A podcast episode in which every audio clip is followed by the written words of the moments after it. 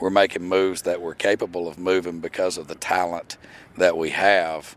Uh, we have people that are able to slide in and that have slid, slid in, and we played very well at Ottawa when we did that. So we're going to our move, and then it allowed us to pick up not only a second round, the, the guy picked second in the draft, but it also allowed us to pick a, a second round pick, which is probably going to be between 11 and 13, I'd say. So I look at it as a not only a move that we can win with now, if, and I wouldn't make a move if I didn't feel like we could win. So first and foremost, that's the first thing, and then secondly, you have to look long term. When you're the GM, you have to look long term and not just look at right now. So you have to look at both sides of things. Do we have the capabilities of winning the football game? Just like two weeks ago when we went to Ottawa in the same exact situation, we were able to go in there and we played probably our best offensive football game, especially in the second half.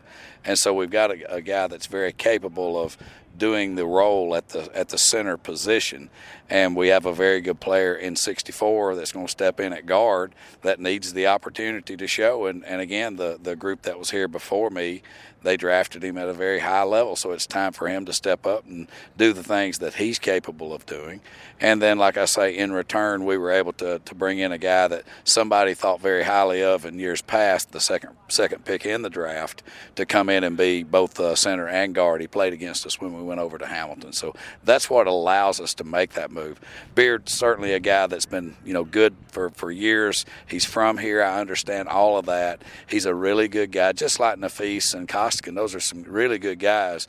But when somebody throws out a second round draft pick uh, and allows you to put yourself in that position six months from now when we have the draft or whenever it is. I mean, we're gonna it'll be a good situation for us. So I've got to look at both sides. It's probably one of the deepest drafts you know in in years past. I didn't think last year's draft was uh, extremely deep, but I think this year's draft has got some guys, especially at the top, and so we put ourselves in a position to uh, to go try to get some of those guys. He's an excellent guy. I mean, he's a, a guy that's you know very highly thought of in the locker room and and all that kind of business and and uh, and so yeah, it was a very tough decision. It wasn't one that was made hastily, and uh, but when they, you know, they wouldn't give up. You know, uh, they didn't give up their first to, to get a quarterback, but they came with a second to get David Beard. So that tells you exactly what they thought of him and what we thought of him. And so uh, it allows us to, like I say, pick up a, a pick that's going to be able to uh, to help us in years to come.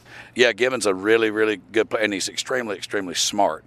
Um, you know, had a couple of players that played with him, and I had discussions with a number of, of different people from the league yesterday concerning uh, exactly who he was as a, both as a person and, and as a student, and and not just as a football player. And they had nothing but rave reviews about him. That's always the concern. Again, you would hope that we've got enough leadership in the locker room with the guys that we have, and and quite honestly, I had a conversation with some of them today. It's time for some of the others to to become the leaders, and it's uh, for every time there's a door shut, there's a door open.